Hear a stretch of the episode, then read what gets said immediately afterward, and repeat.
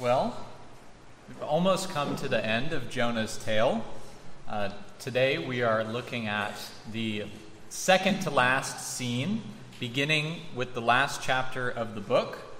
So that'll be Jonah 4 1 through 4. I didn't get the information to Danny early enough this week, so it's not on the notes sheet, but if you'd like to turn and follow along, it's Jonah chapter 4, the first four verses. This is God's holy word. But it displeased Jonah exceedingly, and he was angry. And he prayed to the Lord and said, O Lord, is not this what I said when I was yet in my country? That is why I made haste to flee to Tarshish, for I knew that you are a gracious God and merciful, slow to anger, and abounding in steadfast love and relenting from disaster. Therefore, now, O Lord, please take my life from me, for it's better for me to die than to live. And the Lord said, Do you do well to be angry? Let's pray. Grant to us, O Lord, your Holy Spirit and the wisdom that comes down from above, so that your word may not be bound, but may have free course, being proclaimed to our joy and edification we ask this through the mediation of the Lord Jesus Christ. Amen.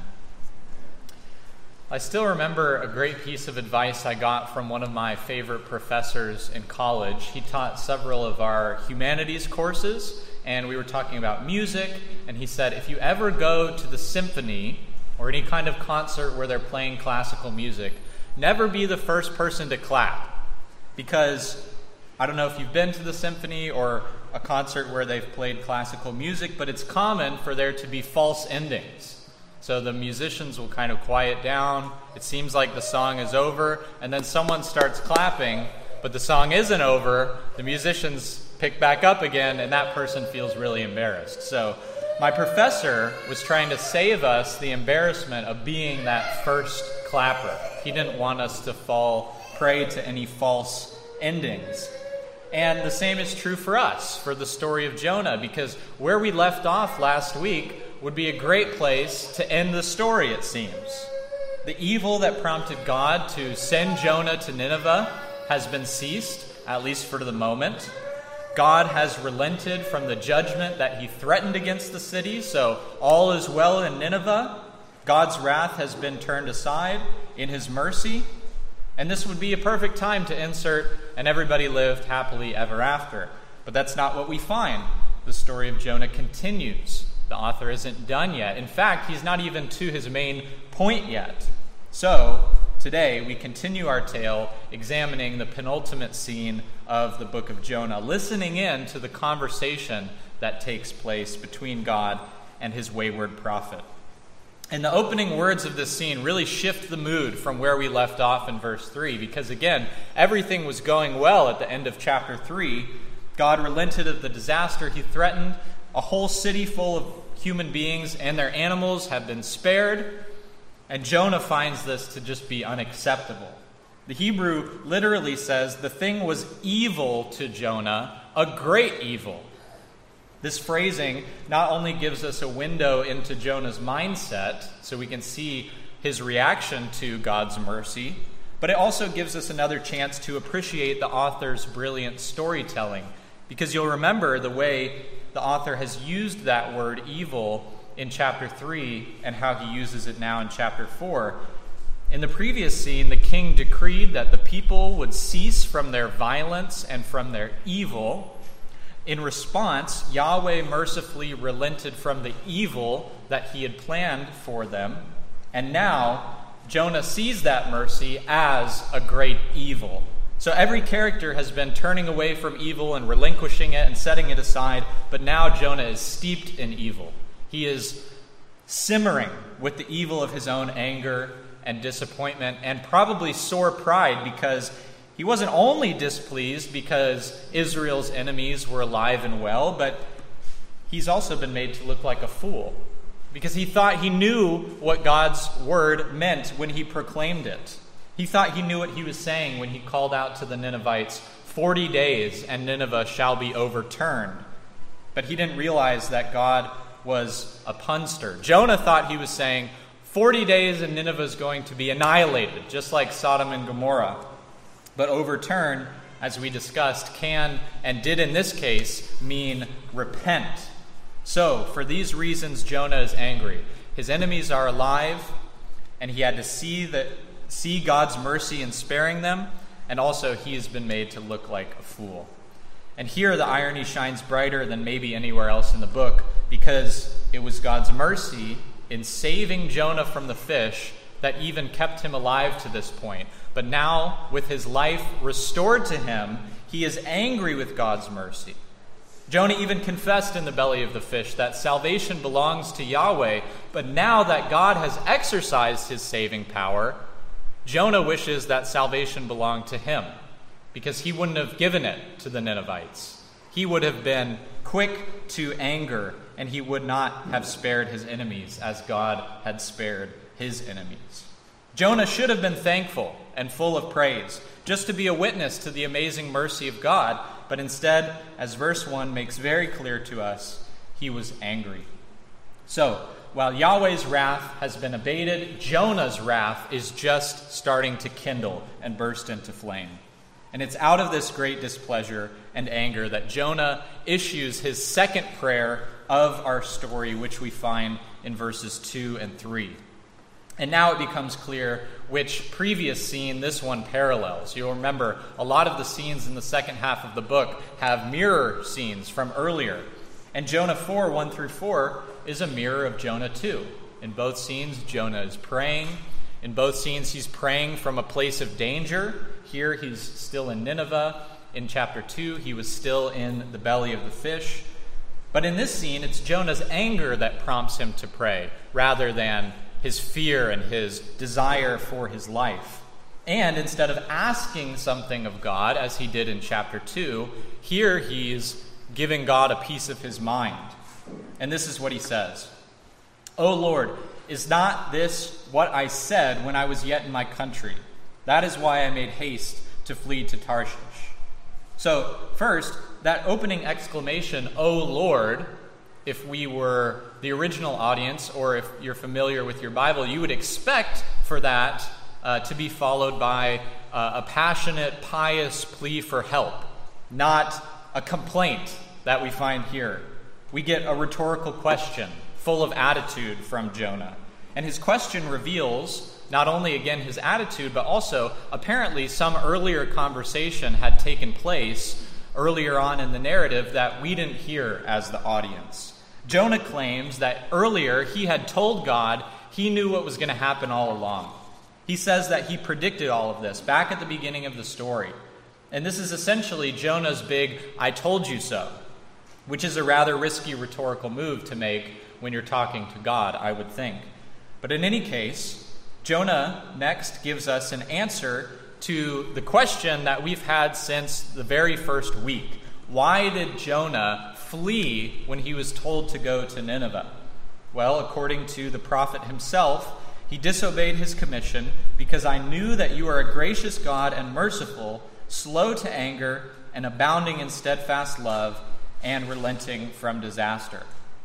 So Jonah says that it was because he knew what kind of God Yahweh was that he disobeyed him, which is not what we would expect, but that's, that's Jonah's reasoning here. He fled from the Lord's presence because he said he knew God was going to spare the Ninevites in his mercy, and he didn't want to see that happen. Now, the divine attributes that Jonah lists here are taken from a very similar passage in Exodus 34. And there are other times that a very similar formula appears in the Old Testament. Nehemiah 9, Psalm 86, Joel 2 are a few more examples. But the way Jonah quotes that common formula here shows that he would like God better if God were stingier with his merciful attributes and a little more generous with his attributes of justice. Because Jonah says that God is gracious, he shows favor to the ill deserving. Jonah says God is merciful, showing compassion rather than wrath. He's slow to anger. Unlike Jonah, he doesn't burst into fits of rage at a moment's notice. God is abounding in steadfast love. And finally, God is one who relents from disaster. But Jonah leaves out the part of the original Exodus quote where Moses, where God tells Moses that he is not one who pardons the wicked, the guilty. So he leaves out the part about God's justice, which is Jonah's way of implying that God is kind and patient to the point of injustice. So, from Jonah's sinfully skewed perspective, God's compassion outweighs his justice to the point that his goodness, his very essence as divine being and perfection, are endangered. And as much as this upset him, Jonah said that he had a sneaking suspicion all along that because God was merciful, the Ninevites would be spared. And that's why he fled, because he didn't want to see that happen. And apparently he was right. His suspicion is confirmed. God had mercy. Now, having heard this first part of Jonah's prayer, we're given answers to a lot of the questions that the author has been leaving unanswered so far. Again, why did Jonah flee? Why was he sleeping in the cargo hold uh, during the great storm? Why did he so eagerly offer himself to be thrown overboard? All of those questions are answered with what Jonah says in verse 2. He couldn't bear the thought of Israel's enemies receiving mercy rather than the justice that they deserved. But one question is not really answered exactly by Jonah's admission in verse 2. It requires a bit more thought which is why did Jonah accept the commission the second time around? What was different about chapter 3 when God came to him and told him what to do than in chapter 1? Well, remember when we talked about that scene, we saw that Yahweh gave Jonah the exact words to say when he reached Nineveh. He gave him the exact words. He said, Call out against it the message that I tell you. So, we saw last week that that message was, Yet 40 days and Nineveh shall be overturned. And again, Jonah must have interpreted that prophecy as a prophecy of destruction. So his fear that he expressed in verse 2 that God would be merciful to the Ninevites, which is why he fled in the first place, that fear was alleviated because he thought in chapter 3 God was telling him that he was going to destroy Nineveh. So he's like, okay, now that you know you've told me what the prophecy is, I'll go. I'd love to see see that and be a part of it. But Jonah was mistaken. Nineveh was overturned, as God said, but not in the sense that Jonah expected. They were overturned in repentance, which greatly upset Jonah. So, in this scene, Jonah has propped himself up sort of as Yahweh's spiritual supervisor, and he gives him a very poor performance review. God is much too free with his mercy, and he doesn't treat the Ninevites as they deserve to be treated. So he's running the risk of losing his justice and righteousness. Now, compared to his earlier prayer in chapter 2, at least that prayer appeared to be a good one on the surface, even though we were able to detect what was missing. This prayer, however, is blatantly problematic. Yet the problems don't stop there. We read on in verse 3 Therefore, now, O Lord, please take my life from me. Jonah is expressing a death wish of a certain kind, almost a passive suicide. He's not going to kill himself, but he asks God to kill him because of the reasons he's said so far. All of what he said in his prayer has been his complaining that has been building up to this request. And now he finally makes the request, asking God to kill him. His anger is saying, I've had enough of this. I'm done being your prophet. I'm done being your pawn. Just kill me now. Jonah reasons, It's better for me to die than to live.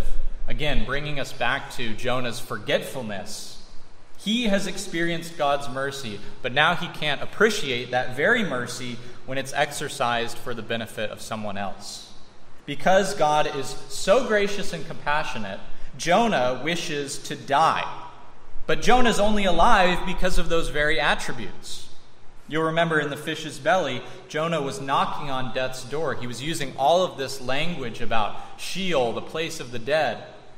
Now he's alive, but apparently he would rather die. He wishes God never rescued him from the fish's belly. All of this sort of reminds me of a great song from the musical Les Miserables. I don't know if anyone's a Les Mis fan. Um, I'm a huge Les Mis fan. I probably listen to it at least three or four times a year. Cassidy can verify. Um, And just to set the scene for this song I'm about to quote, if you don't know the story, one of the main characters, the antagonist, his name is Javert. He's a police officer. He's all about the law and duty, and he's been hunting this man, Valjean, who is his arch nemesis and the protagonist of the story. And by a series of events, it turns out that Javert has found himself imprisoned by the good guys. And Valjean has the opportunity to kill him.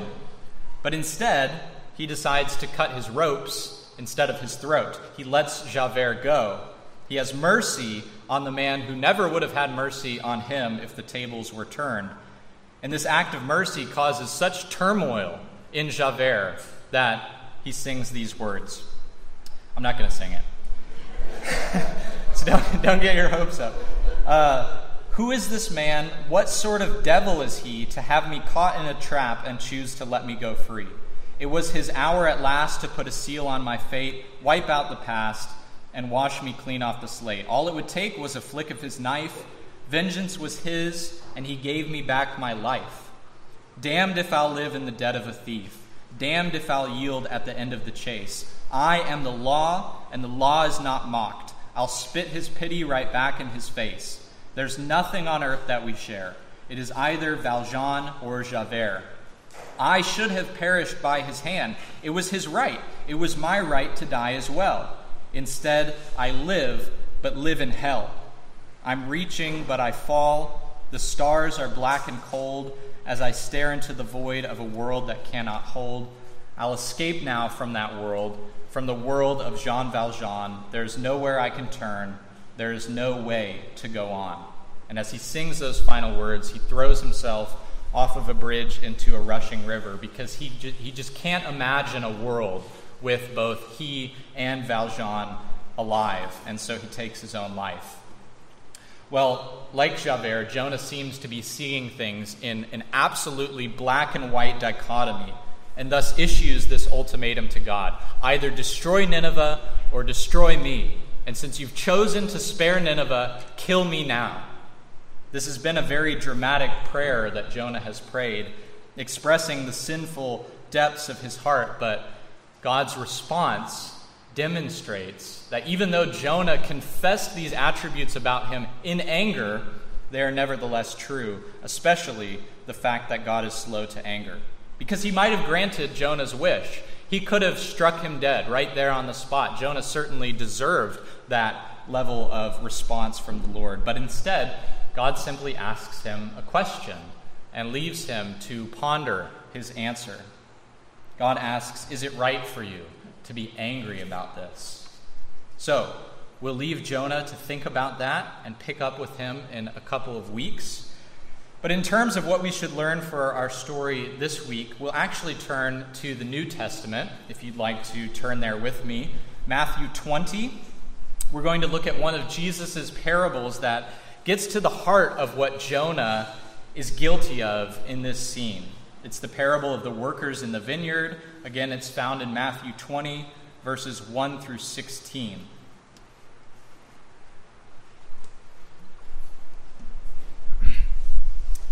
Again, this is the word of the Lord. For the kingdom of heaven is like a landowner who went out early in the morning to hire workers for his vineyard.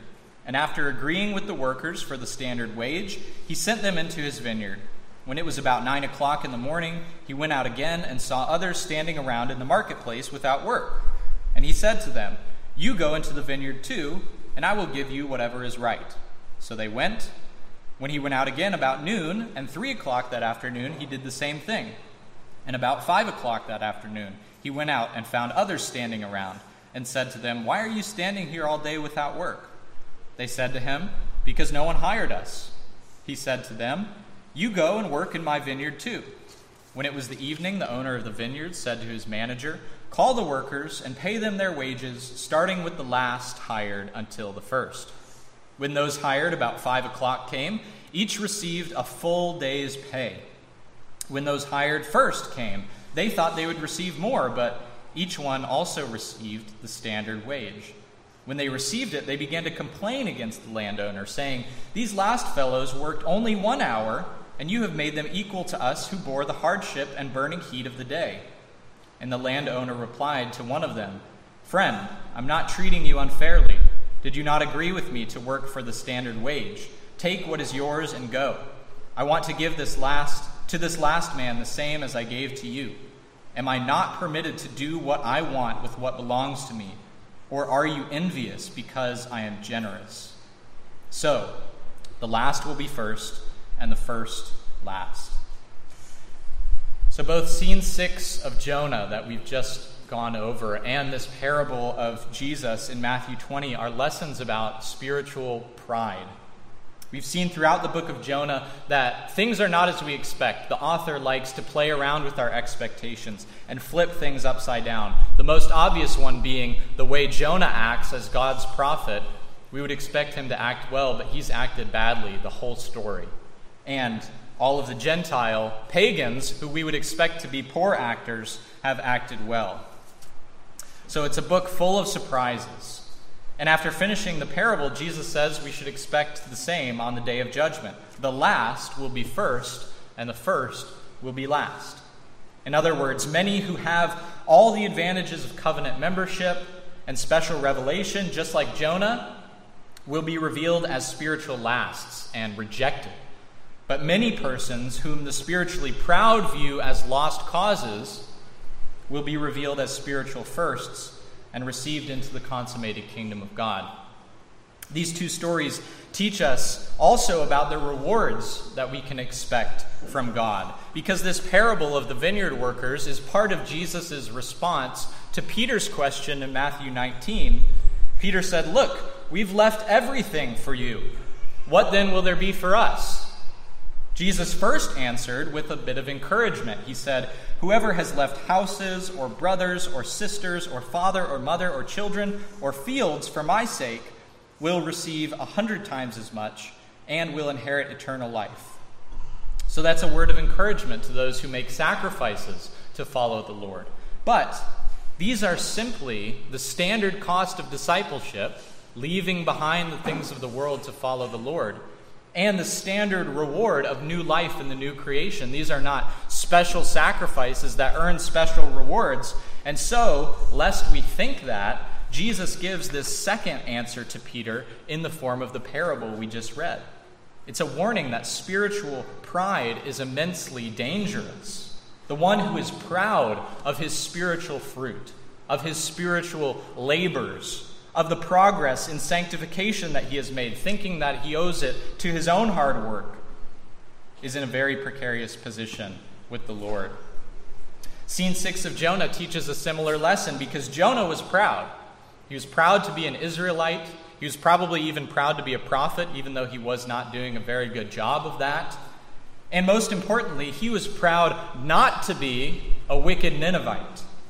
And it was Jonah's spiritual pride that caused him to have such an angry reaction to seeing the Lord's mercy extended to those he viewed as his enemies. In his eyes, the Ninevites did not deserve the compassion and loving kindness that God showed them. But Jonah did, he thought. Jonah is an exceedingly precarious position, having placed himself in judgment over the judge of the universe. He would do well to heed Jesus' warning through this parable and humble himself. Third, both Jonah 4 and Matthew 20 remind us once more, and most importantly, of the amazing grace of God. Spiritual lasts become spiritual firsts, not by their own effort, not by their good works, not even by their tears of repentance, but because they have received the favor of a merciful God a God who invites them into his vineyard, even in the final moments of sunlight, to only work a little bit and then pays them a full day's wages as though they had worked from the beginning of the day. A God who is well aware of their wickedness and their sin, and yet relents from the judgment that they deserve, instead offering eternal life and salvation. It is this same Lord who is ours, brothers and sisters. He has had mercy on us when all we deserved was destruction. And whether we've been covenant members since birth, like Jonah, laboring in the field from the very beginning of the day, from the crack of dawn, or whether we are new to the community of faith, only invited to the vineyard a few hours before dusk, we have no right to be proud. We must cast our spiritual pride aside in recognition that the Master can do what he wants with what is his. What he gives, he gives graciously. He owes us nothing. God doesn't answer to Jonah, he doesn't answer to you or me. He is sovereign. Salvation belongs to him. And again, like the master of the vineyard, he has every right to do what he wants with what is his. And we have no right to question him. And we certainly have no right to be angry with him because of his generosity.